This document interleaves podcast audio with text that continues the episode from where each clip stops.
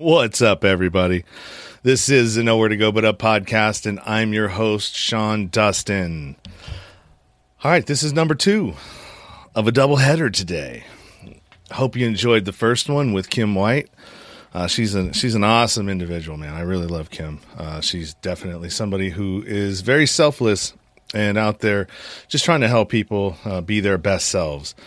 Um, so for those of you who are listening, uh, I'm piping this into Clubhouse uh, in my room. Uh, got uh, Miko James, who's uh, here with me. Uh, we're going to be talking about mushrooms, uh, all of the different types of mushrooms that are out there, not only just psilocybin. Um, but uh, all the different varieties that they have out there and all the benefits. And then a little bit about uh, Senate Bill 519, which is really important uh, for uh, the healing community and, you know, anybody out there that's, uh, you know, suffered through traumas, PTSD, veterans, uh, all of the folks out there that are really, really having some great benefits with using psilocybin as a as a, a remedy, a plant based remedy. So, uh, let's see. Am I forgetting something? Yes. So, also, we will be doing the uh, Back from Broken Speaker Summit. I'll be speaking at this weekend, the 5th and the 6th. There are free tickets available for that. If you go into the description and hit the Back from Broken backfrombrokensummit.com, and let me bring this up here. Berlin. Sorry, uh, where are we at here? Where are we at? Back from brokensummit.com. Go to that uh, link right there, and that'll take you to uh, be able to uh, register for this event. And like I said, it is free. There's 250 tickets available.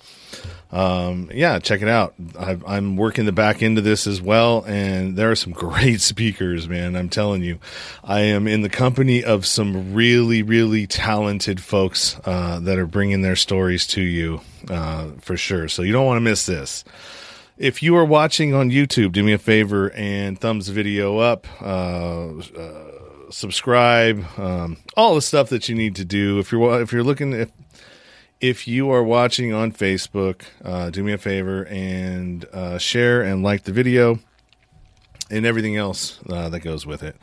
So I'm not going to spend a whole lot of time talking about this type of stuff because I'm really, really, really excited to get into this uh, this interview. We've been I've been trying to get a hold of or schedule this for a while. You know, James is a really, really busy guy, especially on the advocacy on the advocate front of what's going on in our area currently with Senate Bill 519. So after these messages, we will uh, be right with you, and we're going to come directly into there after the intro. So, see you in a minute. Sean Dustin spent time in federal and state prison for drug trafficking and fraud. Upon release in 2006, he had nothing but the clothes on his back, a bag of mail, and legal paperwork. In 2010, he kicked a long-time methamphetamine habit and started the long climb back up the ladder of life. This is the Nowhere to Go But Up podcast. If you want transparency and authenticity, you're in the right place. This is the Nowhere to Go But Up podcast, and this is Sean Dustin.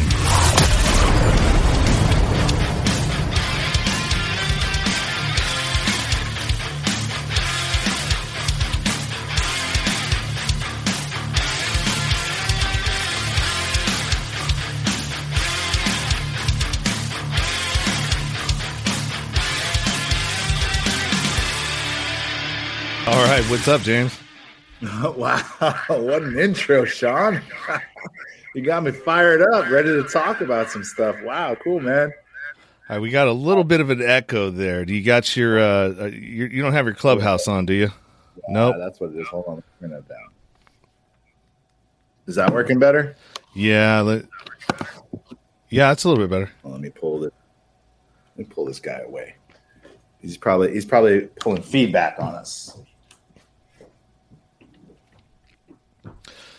So, like I said, for those of you out there uh, who don't know who James is, James is the owner of the Haight Street Shroom Shop in San Francisco. Uh, he is a mycology educator as well as a decriminalization advocate uh, for um, psychedelics and basically plant based medicines, I think, in general, but mushrooms uh, specifically. And I really, really, really am interested in, in learning more about this because I have.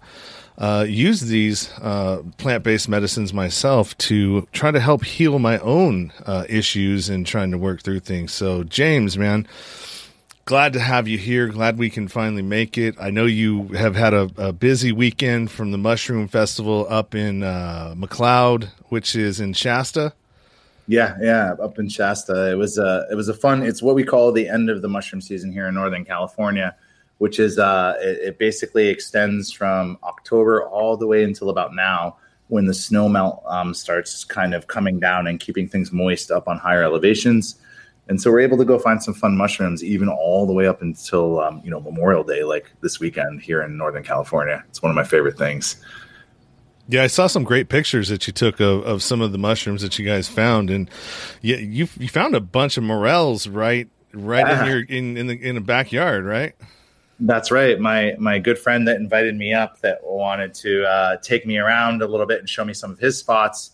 Uh, we were very lucky when when we arrived that he was like, "Hey, hey, look at this!" Because his lawn his lawn had been um, watered by um, by his family, and basically morels were popping up in the lawn. So it was quite a, a treat to start the the foray, the, the foraging, just kind of sitting in the lawn and find a bunch of really choice morels to cook up. We cooked them up and put them on um, some venison burgers. We made a little cream oh. sauce. It was, it was choice. Oh. Yeah, it's the jealous, jealous. I got lucky, man. I have good friends. That's that's the key to mushroom foraging is having good friends around you. well, you know that I mean, just in the space in general, when you are thinking about, you know, even in the cannabis space, the uh, the psychedelic space, everybody comes at things from from love, right? And we don't see that a whole lot. I mean, we're seeing it more today, but in the past we haven't seen that a whole lot. And I think that's one of the the really great things about that community is that you know everybody's so open and so uh, giving and so willing to help. As you know, as long, if, as long as you're you know willing to do the same thing, you're going to get that back.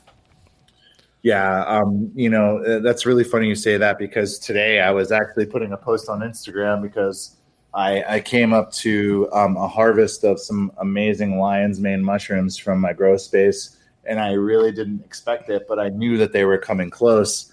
And that right there is kind of is kind of the key to to cultivation, to growing, to building your own personal recipe for yourself is is having that good faith and that good energy into whatever it is that you're putting your efforts into, so that whatever comes back to you gives you that same level of, of response and mushrooms are definitely one of those particular species of, of um, entity because you know mushrooms are their own species um, and own genus of, of plant if we're going to call them a plant because they're not. Fungi and mold are their own space. But i like to say the word plant because people understand plants and medicine more from that standpoint. And now we're coming into this amazing space where people are realizing that fungi and mold and different intermediary spaces are, are, are actually um, a really great thing to add into the recipe for personal health and development. Yeah, and, and every variety, from what I'm reading, has a different of different function of of you know health wise what it what it helps you with. Like lion's mane is you know like for cognitive uh, function and, and and helps with the ability of that. And you know every single one of them has something different that it that it helps. Is that correct? Yeah, I mean, that's the fun part about mushrooms in general because what I do here in the shop is really focused mainly on educating people and trying to help get them into the framework to to to gain knowledge. Because we all have um, we've all been conditioned by society to believe that there's certain modalities to healing or personal growth or spiritual growth, whatever the terminology that you want to use to kind of help um, define personal development right? And a lot of us like will fall into one fad or another. The thing that's really common is that I find that there's kind of like three different areas that people that we as a society are always trying to work on, right? We're trying to work on our mind, right? To to learn more. We're trying to work on our bodies to stay healthy. And then we're also trying to work on our spirit. And that and that combination of those three houses or those three areas really help dull it down or dumb it down to a point where people can look at what am I what am I achieving from this activity? When I work out, what am I achieving? Am I feeding? Am I feeding my body? Am I feeding my spirit? Because the thing you'll find is with mushrooms, with health, consciousness, is that you're going to cross those those three different uh, those three different categories almost always two indefinitely and sometimes three. So when we look at when I look at mushrooms, I'm trying to define what's the health benefits that I'm trying to personally achieve. Am I trying to work on my body? Am I trying to work on my mind? Am I trying to work on my spirit? And when I when I can ask those questions to myself, the context for the healing that exists is a lot better than any other approach that I, I happen to be uh, a part of when I when I go on uh, these journeys or when I try and help people build up their own personal recipe. Yeah, that's awesome, man. That that's great. I uh, I'm I'm really interested in learning at some point how to grow my own mushrooms and and you know get involved in all the stuff that you're doing. Um, you know, for myself uh, for my own health and my own well being, and you know, making those, you know, I guess you have the the Stamets, the Paul Stamets, who's uh, an old school mushroom guy. Uh, you know, he uh, has a stack that he recommends. Um, he also said something that was really, really interesting to me on an interview that I, I saw of his that was um, talked about how hearing and sight uh, through using some of these mushrooms daily uh, has improved. Yeah, so you know, Paul Paul is an amazing is an amazing person in the space because the work and the research and the and the time that he put in to creating um, a framework for all, all of us that are cultivators that are all the individuals looking for medicinal or personal development he did a really great job of of creating that foundation to help people like myself actually feel like this is something that we can be involved with. Um, back in in 20, um, 2015, 2016, my wife was diagnosed with stage two uh, B breast cancer, which was the, the, exact same diagnosis as Paul Stamets' mother, which he talks about in his TED Med talk. Uh, it was from 2012, and they used turkey tail mushrooms as a part of the um, as a part of their supplementation and their uh, uh their regimen to to help Paul's mother heal and then in that TED talk, he brings her up to stage and shows that she was able to overcome this high level stage four B breast cancer at um, uh, while she was over 80.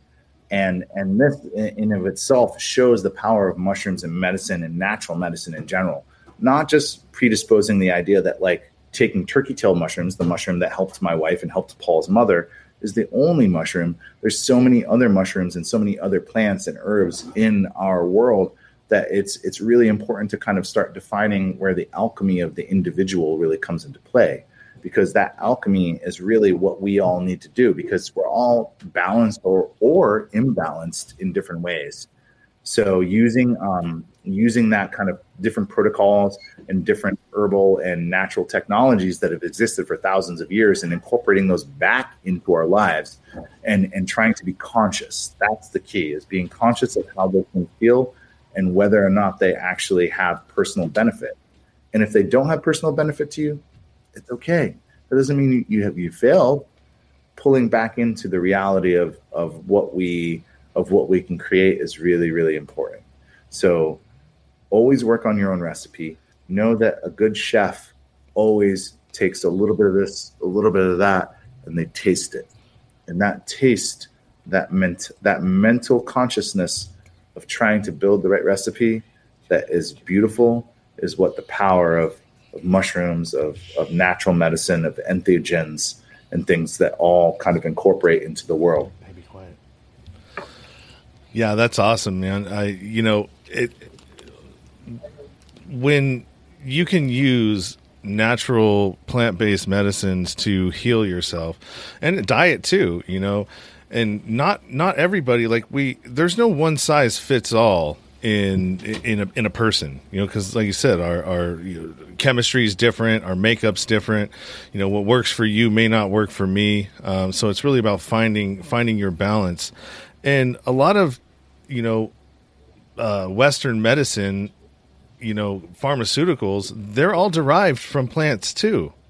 They just right. they just throw their bonding agents in there and, and whatever else they need to do to be able to um, uh, patent it because you're not allowed to patent anything from nature, right?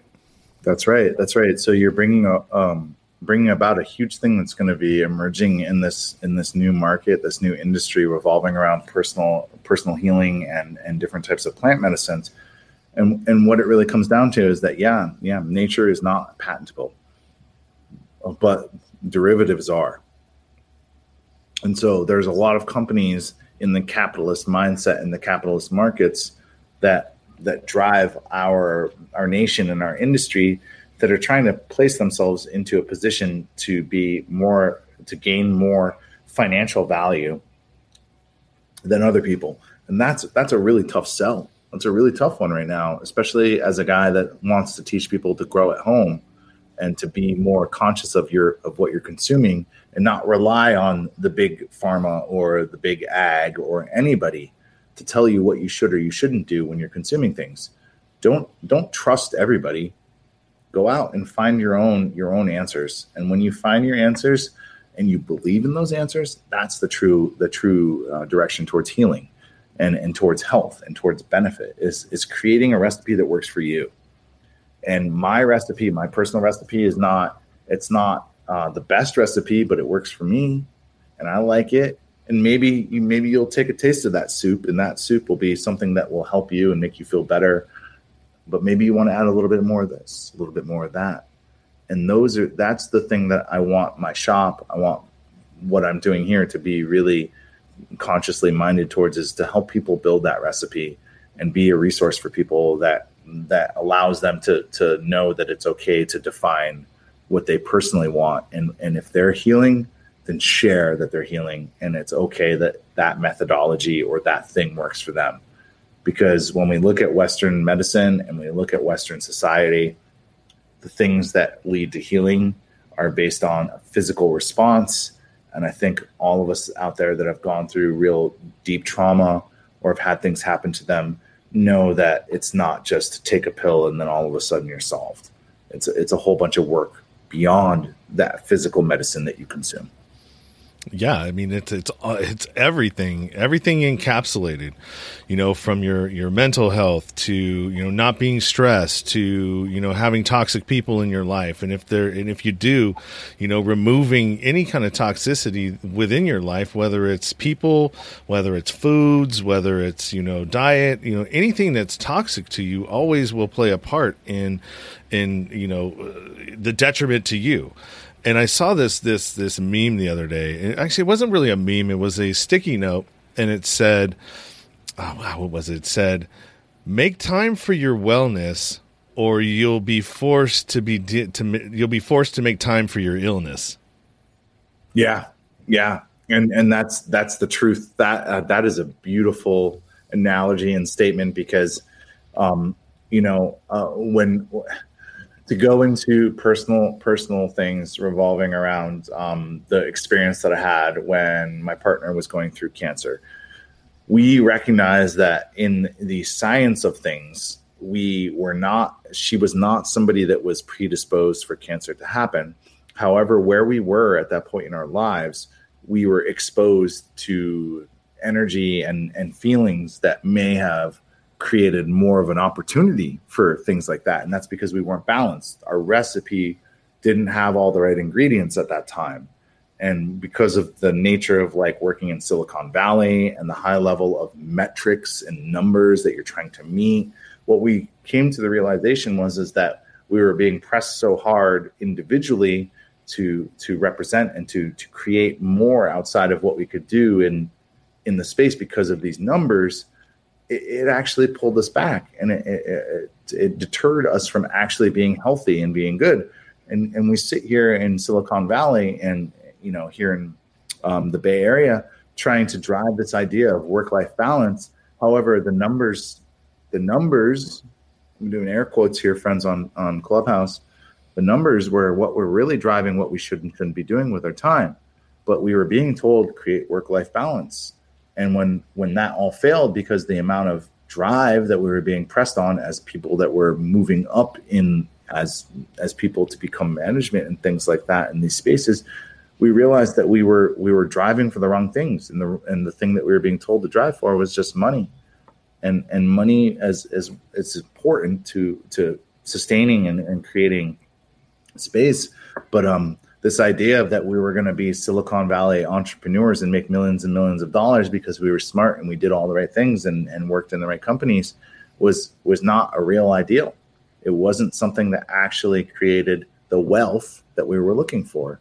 And it was more about how we took our recipe, our personal health, and our personal experience and applied that in a way that was much more conscious than just going towards what we were being told we should be going to. No, I, I 100% agree with that because wealth uh, doesn't necessarily mean financial. Wealth is is really way more intricate than that. Wealth is is ingrained in spirituality, in connection to your community, uh, in connection to nature, connection to the energy that we are and in all of these things is what wealth is family children raising your your tribe that's wealth I mean, yeah, we need money to survive, but we don't need as much money as we think we do. Um, you know, speaking of Silicon Valley, I worked in there, worked there for a long time as a construction worker, and you know, doing commercial construction. I've I've built uh, Zynga, you know when it went up in San Francisco. Uh, you know a lot of the other ones down in in uh, in in South Bay. And the one thing that I noticed with all of them, uh, starting with Zynga, was they are creating a space to keep their workers there whether it's food, whether it's snacks, whether it's you know game rooms, uh, cots, or or quiet rooms where they can go take a nap, like all of these things that they were building for their employees was to keep them at work. Yep. So that work life balance that everybody's like, how do you? No, it doesn't make any sense. Sean, I'm I'm surprised as a, as somebody that didn't actually work in that space that you actually get it they wanted me working from 6 a.m. until 9 p.m. every single day. And as I rose up the management chain, and I'm not I'm not saying my companies and the places that I worked were were bad. It wasn't the individual's fault that I was working with. It was the expectation of the of the drive towards those those numbers. And as I sat there and I kept learning and building and growing, I realized that those numbers really didn't mean anything into what I was actually doing because if I wasn't helping and being of service to the people that were my clients or my con- customers or consumers, however you want to use the term, I realized that it was a disservice to them because basically what I was what I was giving to them was not at the quality that I personally held myself to. So it's like I was I kept pushing and pushing and, and letting go. And not because not because of my abilities or inabilities but because of the way that i was conditioned to believe that the drive to to be successful was more about how you cut costs more about how you figure out to get things done rather than focusing on what you're actually doing right? And and that that's why this beauty of me transitioning into the space of like cultivating mushrooms you can't grow mushrooms unless you're a patient. You can't grow mushrooms if you don't have the right process in place, and you can't grow mushrooms if you don't have the right mindset to do it. And once I stepped away from the Silicon Valley stuff and started just doing something simple, which simple simple is a is a you know is a it's a it's a term that is uh, interpreted by the individual. But to me, growing mushrooms is simple in comparison to you know managing you know 700 million dollars of revenue and trying to make sure that logistically everything lines up so that i can deliver a end result to a select few of 20 people that are on a board of directors that are actually driving the direction of the company because they want to get more money. Not because they want to make good products not because they want to create advancement they just want more. And so this idea of more and more and more really had I had a hard time with it, and that and because um, I was being driven as I was watching my wife go through cancer, as I was raising my my one year my barely one year old at the time, I realized that the things they were asking me to do and the pressures they were giving me had no bearing on whether or not my wife survived or not. They had no bearing on whether or not my son was going to be raised to be a good individual. And the amount of effort and time that I was being asked to undertake did not allow me personally to to grow mentally, spiritually, and physically. And I needed all three of those pieces. And Silicon Valley wasn't offering that to me, even though they had put the the the front up to exactly as you described to make me feel like there was a balance there, and there wasn't. Oh yeah, it's uh, it was uh, what what do they call that? It was uh, co- indirect coercion. That's really what it is, and it, yeah. it's it's when you when so it's it's a manipulation, and when you come to the it, they're they're they're indirectly manipulating you to to you come to terms with it on your own to think that this is a great thing. So when you're thinking that, oh, you come in and you see all of this food that you get and all of these amenities and all of these perks at these places. I mean, geez, somebody who was building these places, I was going, God, I wish I, I worked here. You know, it, it gives this, it gives this illusion and when when you come to the when you it's in your mind that you're oh okay yes i'll do this you know, it, it's it's I'll, it's really tricky. I'll give you a great example of of what wealth means in these capitalist societal things. And and again, I want to I want to tell all my friends, anybody that's here that works in the Bay Area, you work for a software company, you work in small teams. I'm so happy that you guys are all kind of creating um, products that you believe in. The thing that I was having a hard time with was that I was being led as I was approaching this whole um, parental development space of my life was that I was being told I wasn't doing enough. When in fact, when you look at the the, the grand um, the grand scheme of all the different things I was undertaking as as this developing person, right? Like I was I was a um, first and foremost um, a father, a new father, um, a husband, and a um, an entrepreneur in Silicon Valley I was also a high school wrestling coach. I was also, you know, helping support my partner while she was going through this um, insane change in her life.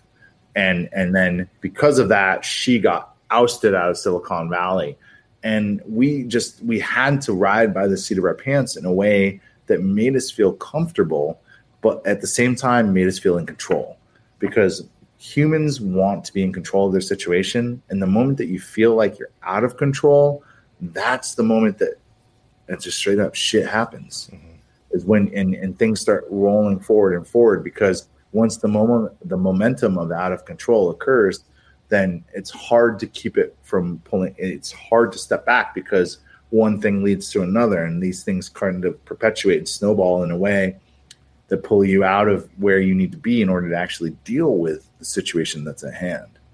And so I was very, very lucky that my partner kind of she recognized it and and I, I love her so much because when we found out this was going to happen, she was the one that said, We're going to do this and we're going to beat it because that's what it comes down to. It's like your initiation to work towards healing, towards towards working towards personal progression, towards building that recipe.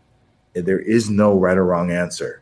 It's what works for you. And and I feel so blessed that that my wife and my, my partner was able to come out of this experience with that growth mentality. And as I watched her grow and tried to be ultra supportive as well as fearful, because I would not have I would not be here in this space if I had not entertained or gone through that experience of not knowing for that that year past my partner's treatment whether or not she would still be here. So I was I worked through all the Silicon Valley mindset stuff that we're talking about. She got through her treatment and then we had to sit back and wait for a year to basically know that the cancer had had had been in remission, that we were on our path towards towards moving up, towards going up and growing into what we wanted to be and that and that was where my personal experience with um, therapeutic mushrooms with psilocybin mushrooms started kind of reforming itself because because when I was younger, when I was in my teens, you know, I, I consumed magic mushrooms, psilocybin mushrooms recreationally, like most of us do. And so it's one of these interesting topics that I love to, to share with people because there are three spaces that will come about from this new movement. There is the medicinal space, which is really important to a lot of the a lot of the groups that we've talked about. There's the ceremonial space, which is paying tribute and homage to the ancient technology that has been um, shared with us from different cultures and different, um, uh, you know, indigenous groups for thousands of years. And then there is that recreational space because without recreation, without trying to release, without trying to let go and have a good time, we as humans would just all be robots moving around. And so I'm going to say right out there to you and all the listeners and all the viewers that expect all three of these spaces to come up medicinal, ceremonial, and recreational. And, and know that there's a space for each person, but we have to have good safety networks in those spaces to, to make sure that we don't we don't get ourselves hurt or have other people hurt. No, that's a, that's a great point. And right now, I'm going to take time for anybody that's listening. Uh, when this is released on the podcast platforms, you know, nobody's going to be able to see what I have on the screen here. So, um, the Haight Street Shroom Shop website is www.haightstshroomshop.com. All the direct links, like I said before, are in the description and will be in the show notes. Uh, and also, on the ticker tape that I got going on the bottom there is the uh, www.decrimsanfrancisco.org. And that's all of the information I would imagine about the decriminalization uh, movement that's happening. Now, is that in California or is that just specific to the, the county of, of San Francisco? That's a great question, Sean. And and the the beauty of SB five one nine, right, is um is a state um, a state ballot measure, which is is different than um, um uh, a standard ballot measure that goes to the constituency to vote on. So state ballot measures kind of come to the table when basically the state legislature sees um, the opportunity for emerging law or things that could be uh, fast tracked through the um, just the Senate itself. And so there are certain things that are inherent that the that the state because every single time the Senate comes together and starts meeting on laws or doing discussions, it takes it takes money, it takes time.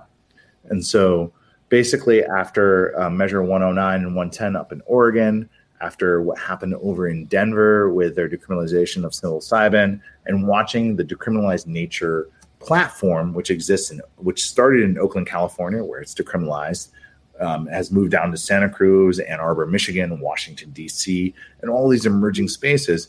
Basically, the state, of, the great state of California, and and my senator Scott Wiener has recognized that there is a movement that exists within this decision for the for new modalities towards healing and towards personal development.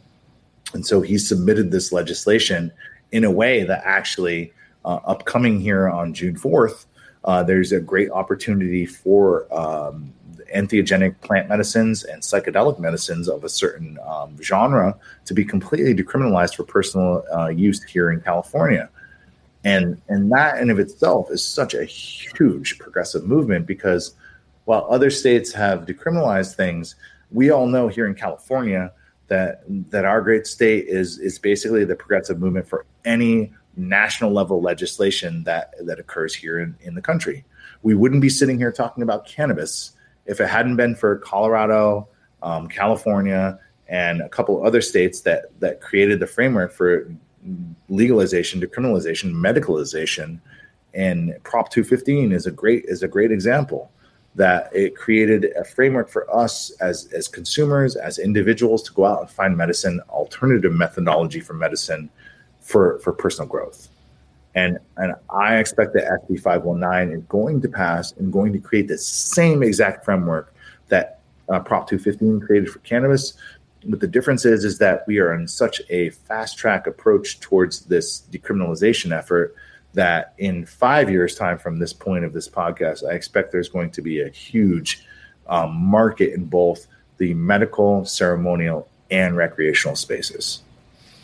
That's awesome, man. And you know how how we you and I even came to uh, be was we had a conversation. I reached out to you and we talked for about an hour and a half, and I was interested in doing a guided uh, a guided uh, uh, trip. You know, basically, you know, working on some of the things that uh, you know my own personal issues that I'm still struggling with in certain areas, and you know, I've thought that you know maybe that would be uh, you know, a good thing to do. Uh, and so, you know, you talked me through that and, and, you know, was able to give me some information and, you know, I appreciate that. And, uh, I love it. And we've got quite a few people in the audience over in Clubhouse and I recognize a lot of the, uh, the, the names that we have here from seeing them in your, uh, you know, from the, the, the Saturday, uh, psychedelic coffee shop to some of the other, uh, rooms as well uh, that are that are on the space, and I, you know I really appreciate it, and uh, you know everything that you've got going on, and uh, you know all of your knowledge that you help uh, you know spread out there, and you know what you're doing in the community. My question for you know let's when it does get decriminalized is it going to open up opportunities to have uh, retreat style um, guided. Uh, there's a. I know it's not called guided trips. What it, what is it called? Journey work. Journey work is yeah. the the term to use. I think, um, especially from like outside of medical. Mm-hmm. So, you know, like that's the beauty of uh, SB 519. That's the beauty of all the amazing work that Carlos Plazola and Larry Norris have put down and helped develop with Decriminalized Nature, the platform that is out there for decriminalization for any place in America. So, any of you listeners out there that feel like you're not sure about where you live or what you do, there's a platform that's available for you to open the conversation. And so uh, that's that's the real big piece of, of this type of discussion is how we open up those conversations to people within our community to allow them to gain access. And so with as SB 519 opens up and kind of creates this access point, we're going to see a lot of different modalities, a lot of different groups coming into into the discussion. And so creating that that open the open-ended framework for people that are medical professionals, ceremonial professionals, and then what I expect will be some level of, of recreational because that's the, the framework that existed for cannabis. So while cannabis is consumed differently than um, therapeutic mushrooms, psilocybin mushrooms, there is a crossover that exists. And so my hope is that California, with their understanding and with educational efforts like just us sitting here and talking about this, we're going to create that framework for it to open up to make it accessible to everybody in whatever access um, point they they have uh, available to them. This is this is like what I envision. I envision a retreat somewhere, you know, nice in nature where you have. Uh, medical professionals, whether they may be uh, mental health counselors that are trained in guiding uh, those journeys, as well as you know maybe other health and wellness uh, things that are involved in here, from yoga to you know uh, you want to go have good food and all of these things in one spot where you can just go and have you know take a you know it's almost like a resort right? Yeah. Don't you love living in California, Sean? Because I think we're pretty we're we're on the same page. Um, this is what is the future of uh, of personal health and wellness. You're not just going to go to a yoga retreat. You're not just going to go to a men's or women's group to talk your problems out. You're not just going to go on a beautiful hike in nature. What you're hopefully going to kind of be a part of is you're going to ingest beautiful plant medicines that will help balance your system then you're going to take those other things and you're going to incorporate them together. Because right now, for the past, I don't know, 20 years since I was a kid, we've been told, well, you got a problem, take a pill. You got you got depression, take Prozac. You, what? Lexapro. That's the good stuff. Oh, don't worry about that. Don't worry about that. We got all these ma- amazing drugs to help kill your pain and numb you up so you don't worry about your problems and then we got a then we got a, another pill for all the side effects that you're going to get from these other pills. And so we, you know we we've got you covered all the way around. 360 don't worry about it. Just keep taking these pills. Yeah. And and when i look over my shoulders left and right i always go wow. Because the human body is an amazing machine. And it doesn't need anything in it other than natural substances to fuel it. Because it wasn't made to take oxycontin. It wasn't made to take opium. It wasn't made to take heroin or any of these opioids that we are addicted to as a society. However the receptors are there so it does something and we know it does something good because we created medicines that help people. But because of our nature as as humans we unfortunately take things to excess whether it's personal health whether it's money whether it's spirituality we go way above and beyond with every gosh darn thing that's in front of us.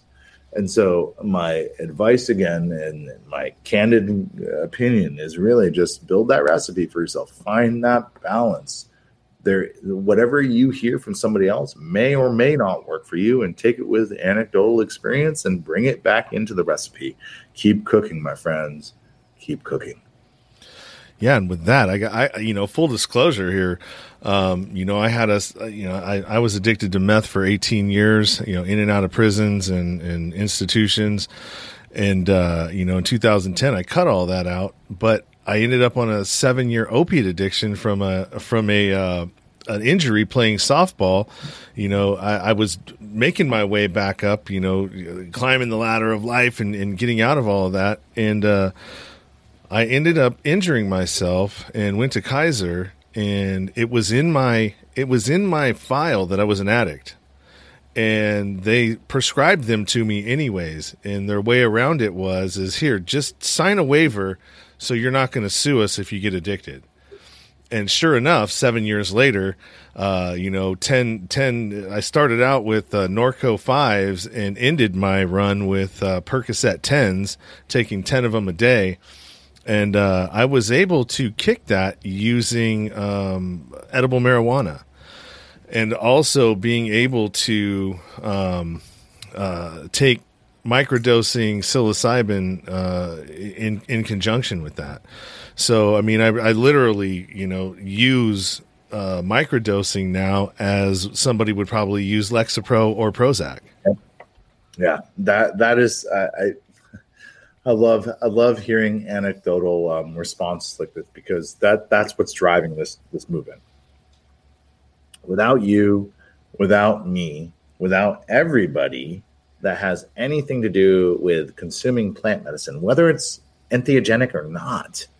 Right, and entheogenic, my friends, means mm, has tryptamines that uh, induce psychedelic effects, and psychedelic effects are so broad; they range from so many different levels of, of understanding that we're we're literally back down on talking to the same level as like what's the difference between taking Valium, Xanax, and like other you know other anti-anxiety medications that exist? What's the difference between taking you know Ritalin, Wellbutrin, or um, you know Dexedrine? They all work within the same receptor channels. They just all have different levels, and so society and medicine and the westernized med- uh, medical society has, has basically created this idea that we need to kind of create this cocktail to um, um, uh, and um, a um, you know basically a chemicalized cocktail in order to balance these things. And the reality is is that your system you personally and everything around you you have the ability to control these feelings these things without anything other than natural food without with exercise. Like the human body is made to run. It's made to go and chase. And we all have those feelings deep down inside and we um, we seem to have um, um, duped ourselves into the idea that we don't need to be running around being active, being in community, sharing love and feelings with people that are around us that we care about, and and that the idea of wealth is not in in the health that we have, but is in what we produce to everybody else. So uh, I'm telling you right now, friends, if you're more healthy, if you share that you're healthy and that you share your smile and your love with everybody else around you, well, you're going to have a greater impact than whatever whatever money you have in your pocket. That's awesome, man. I, I love that. I love that you said that. I love what you said. Uh, so we're gonna we're gonna uh, uh, talk here a little bit about. Uh, well, we're gonna go to the um, uh, Clubhouse room. So if you guys are down there in Clubhouse, uh, do me a favor. If you want to catch more of these, because all of my uh, broadcasts from now on will be um, piped into Clubhouse. So the best way to be able to do that is to hit that green that green uh, house up there for the club. Uh, join the club, and anytime that I go live and have a room that's uh, you know with a with a guest like like James here, uh, that they'll you will be notified. And this is you know I just started doing this, so I mean this is one of those things I could talk about. You know, throwing darts and seeing what sticks, right? Um, and so, yeah. And if anybody has a question, feel free to raise your hand and uh, I'll bring you up to the stage and you can ask your question because you can, con- uh, you will be able to communicate with James, I believe, here through this uh, little thing I got going. So, uh, if you want to do that, feel free to do it and uh, I'll bring you up. Um, and just to make it even more live and beautiful, I just want to acknowledge all the amazing people that are hanging out with us on Clubhouse right now. Miss Denise, Miss uh, Dr. Regina, uh, Gilia, Ellen, um, Reese, Sarah, Manuel, David, Patrick, Robert, Stewart, and Northbound. You guys are awesome. Thanks for hanging out with us, listening along. Sean is doing an amazing job crossing boundaries and borders with these types of discussions, which is what is the importance and the magic that exists with spaces like Clubhouse and working on these multi platform type of discussions. So thank you, brother. I appreciate this opportunity. So ask away, man. Raise your hands. And to catch the video of, of these, you know, because this does stream out to uh, six different platforms as well, uh, live streaming platforms. You can catch it on my Facebook profile. You can catch it on Twitter. Uh, Twitter Live is uh, you can get it there. You can get it on my YouTube channel uh, as well as Facebook groups. Uh, it's piped to a few different things, but the main three are those. And uh, yeah, you can catch this replay if you want, or you can you know listen to it however you want to do it, man. It's just a matter of of seeing what's working. You know, there's a lot of different content out there. There's a lot of different creators out there right now, and so you know, trying to figure out ways around the algorithms because some of the conversations that we have, you know, they they don't like and they you know some of the platforms like youtube uh, when you're talking about you know people's personal stories because this you know started out as a bottoms and life struggles podcast and how my guests got through it you know based on you know kind of my life story and what i've went through. And i wanted to hear other people's stories and how they got through it and uh, to be able to share that because just like way back in the day when we would get around fires and talk and communicate with each other, that's how we would learn things. That's how we would learn how to get through things. And maybe, you know, let's say little Johnny went and, and hurt himself, uh, you know, on, on some sort of bush or ate something. Well, you'd come back and you'd talk about it. And that's how everybody would figure out, well, don't go near those bushes because this is what's going to happen. right. And we've been, kind of separated and divided uh, over the years, hundreds of years, you know, that, that this has been happening. And these spaces are helping us to come back together. And, you know, we're all figuring out that, you know, mainstream media is really not there to help us.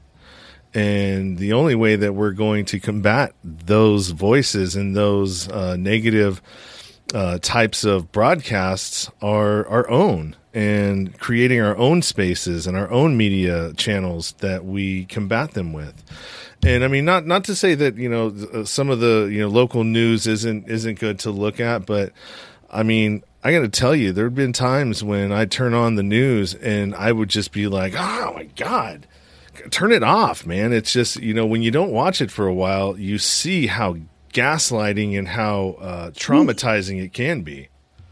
So, so Sean, you know, my background before I even got involved with any of this stuff, my background was um, was in was in basically print media and uh, and multimedia development.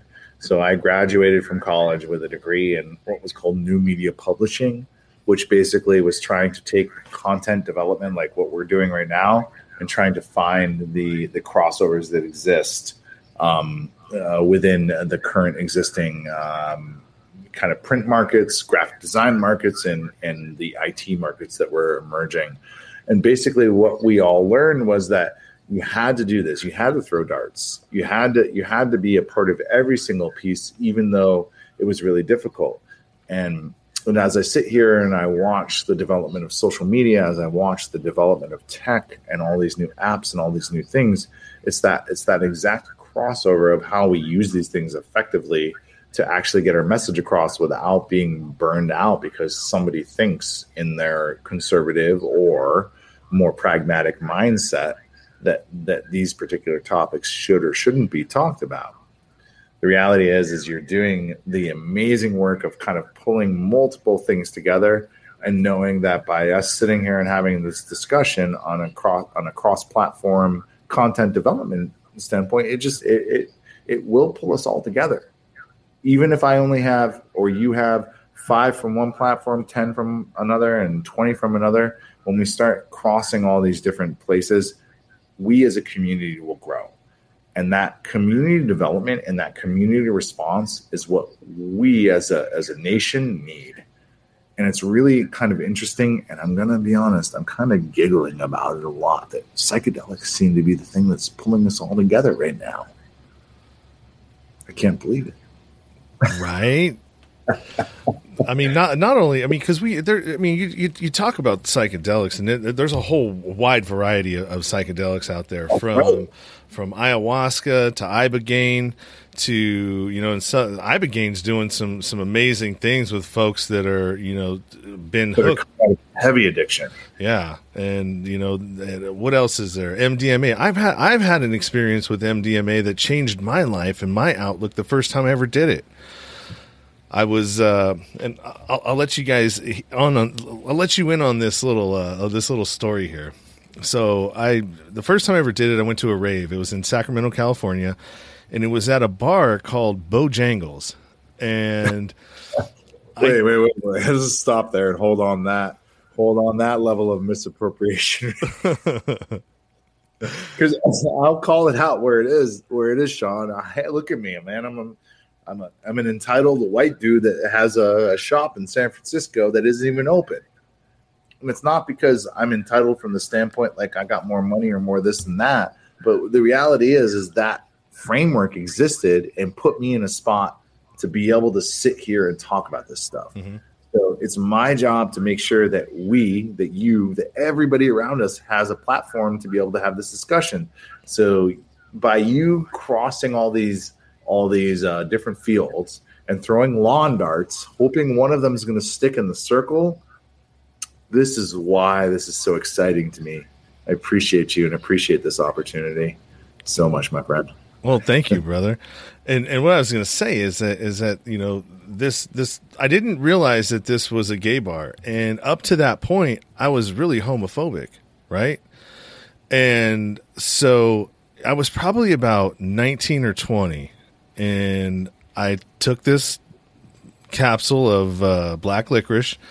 Uh, I think we got it from the city, and uh, you know, probably, and I took it about thirty minutes before I walked in there. I walked in there and I started realizing, I'm like, well, where are we at? Hold on a second. This doesn't. This does. This looks like something that I don't like, right?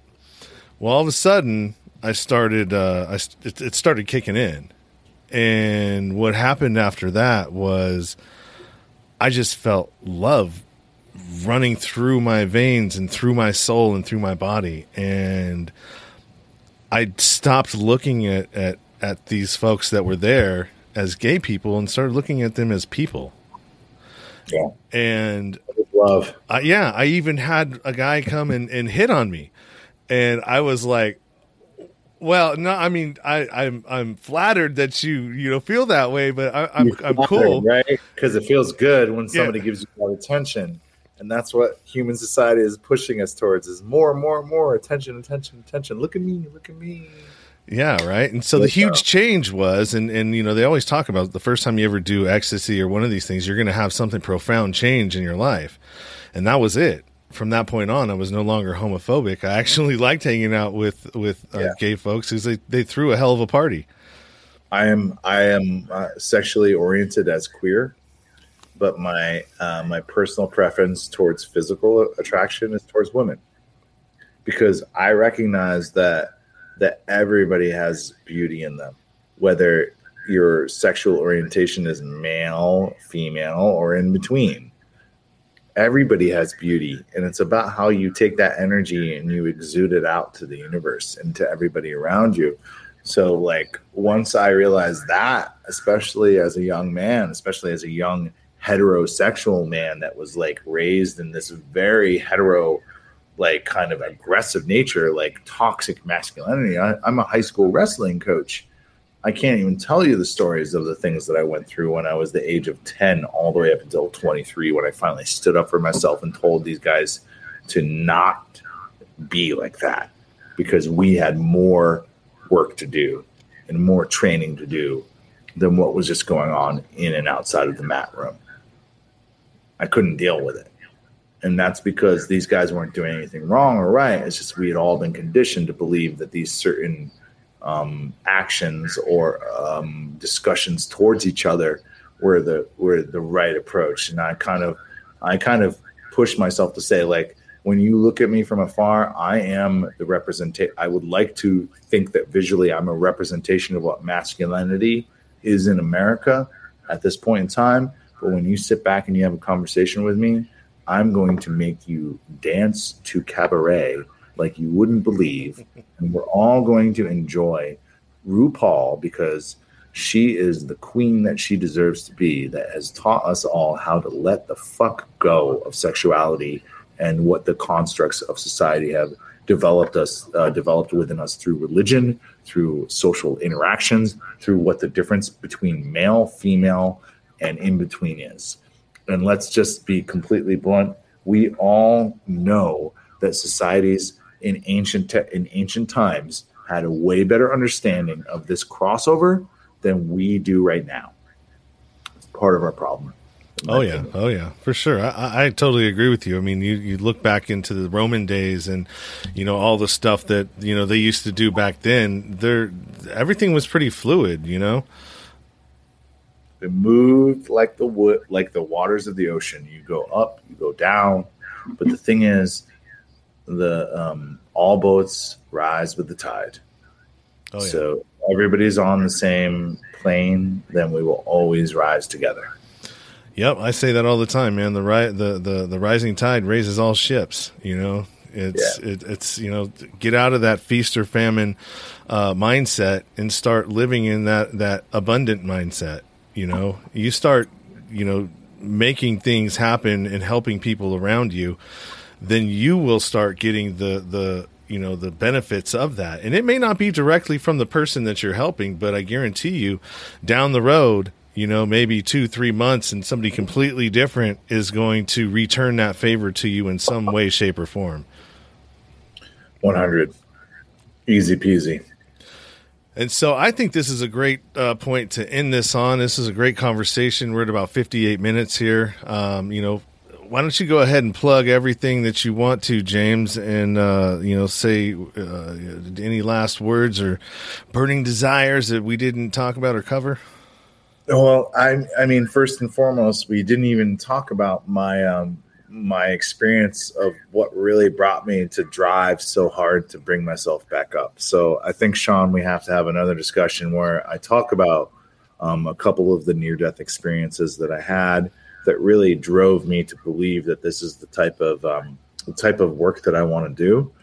And and then and and and when it comes down to it, my friends, is uh, if you're interested in taking your own personal health into your life, growing learning how to grow mushrooms might be a piece of that.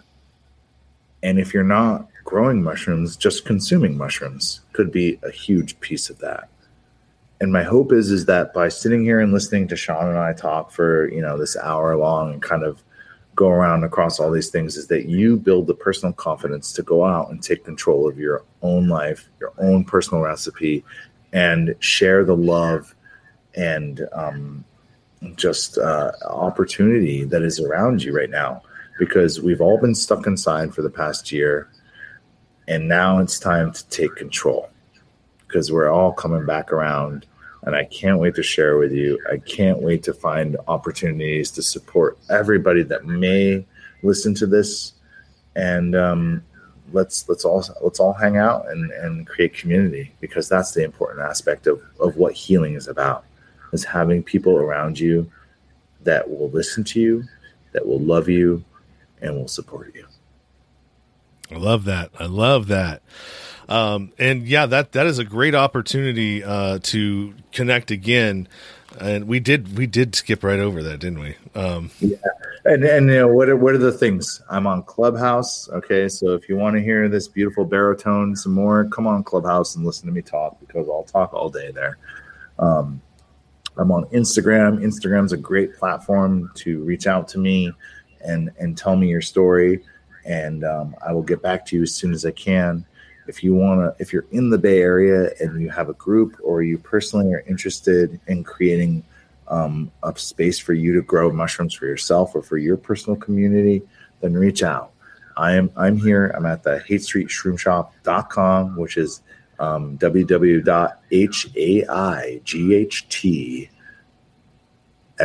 shroom shop.com. You can email me at james at haightstreetshroomshop.com. You can also reach out through all the other social media platforms to try and connect with whatever works best for you. And I will get back to you as soon as I can. And and let's grow together, family. Let's grow together. That's awesome. And yeah, we will uh, connect again and do a part two. And I want to take you up on your offer on the next one of going and doing it live from your shop.